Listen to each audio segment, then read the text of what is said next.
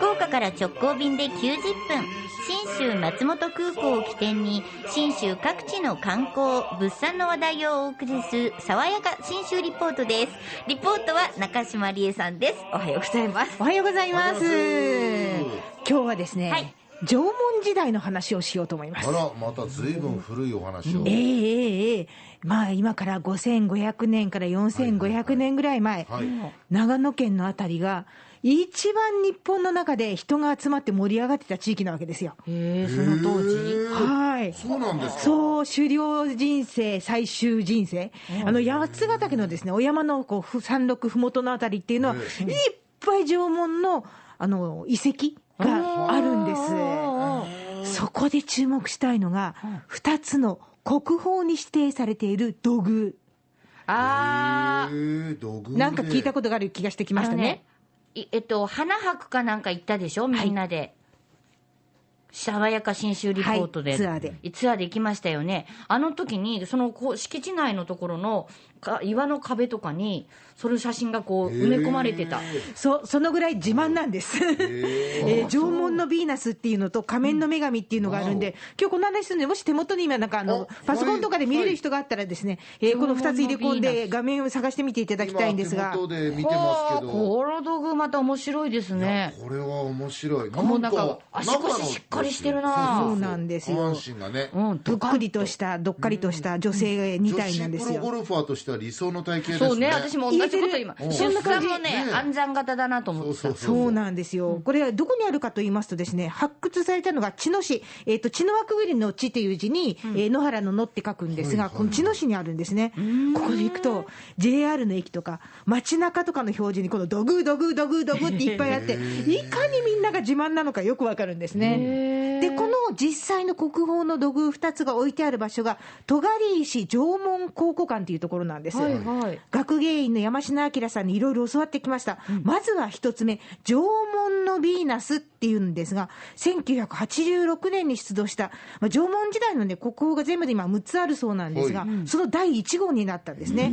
できたのは5000年くらい前。見るとあのちゃんとおっぱいがついてて、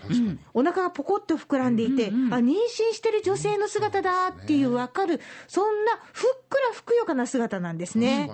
さらに山科さん、こんな話を教えてくれました。で正面から見たときに腕のなんていうか長さとかですね。高さとかお尻の膨らみ具合とかがこれはかなり左右均等というか非常にバランスよく作ってあるというところでこれがですね同じ年代の他の土偶と比べたときにやっぱり非常に完成度が高いというところでおそらく当時も出来がよいいっていうことになりますので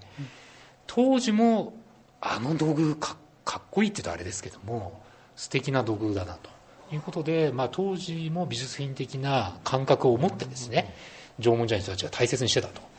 いう可能性があるんじゃないかということでまずそれがここになった理由の一つです。確かにそう言われたらすごく、まあ、自立して立ててるこう、ね土偶だしバランスがいいですよね。そうなんですよ。で、この縄文のヴィーナスはほとんど壊れずに見つかってるんですね。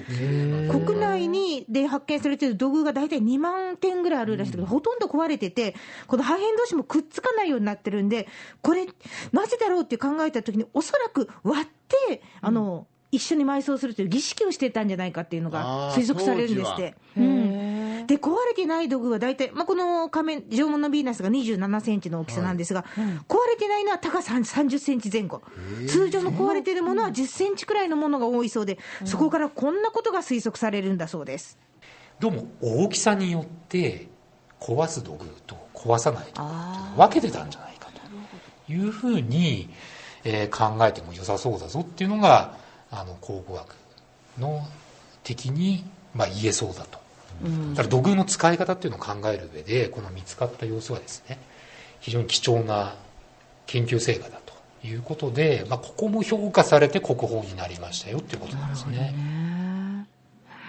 まあいわゆるだから最大初からきさによって目的があったってことか、面白いんですよね。なんかみんなが集まるね、だから学校とか宗教的施設とか市民会館的なところに飾ってたのかもしれないですね。なるほど。今当時はね、お墓自体もそういう目的あったかもですね、みんなが集まる場所っていう。で、もう一つの仮面の女神という方なんですが、えーこれ4000年前くらいに作られた土偶なんですね。お腹が膨らんでいるところから、そしてお股のところのデザイン、模様がですね、あ、これは女性だなっていう感じの彫り物がありましてですね、えーこれ多分じゅ女性なんで女神とついてるんですね、タイ。女性にはね、分かりづらいとそいうか。うあのバーンと両手両足を広げてどっしり立ってるんで、力強い。男性じゃないのっていう意見もあったそうなんですが、うん。こういった細工から女性だろうと推測できる、さらにですね仮面っていうのは、正面に逆三角形の、はい。まるで兜ってかをつけてるようなように見えるんですね、うん。これ、首のサイドから細長い盛り上がりが耳の横、後ろに向かって伸びてるんです。細長い盛り上がったものが後頭部まで続いてってますよね、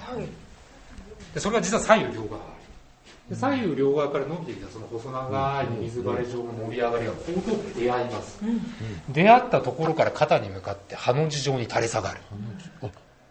紐でお面をす固定してるというかですね装着している様子を、まあ、表現しているように、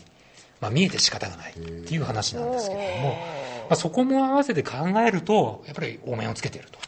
ふうに考えていいかなというところでそれで仮面の女神というふうになってますね。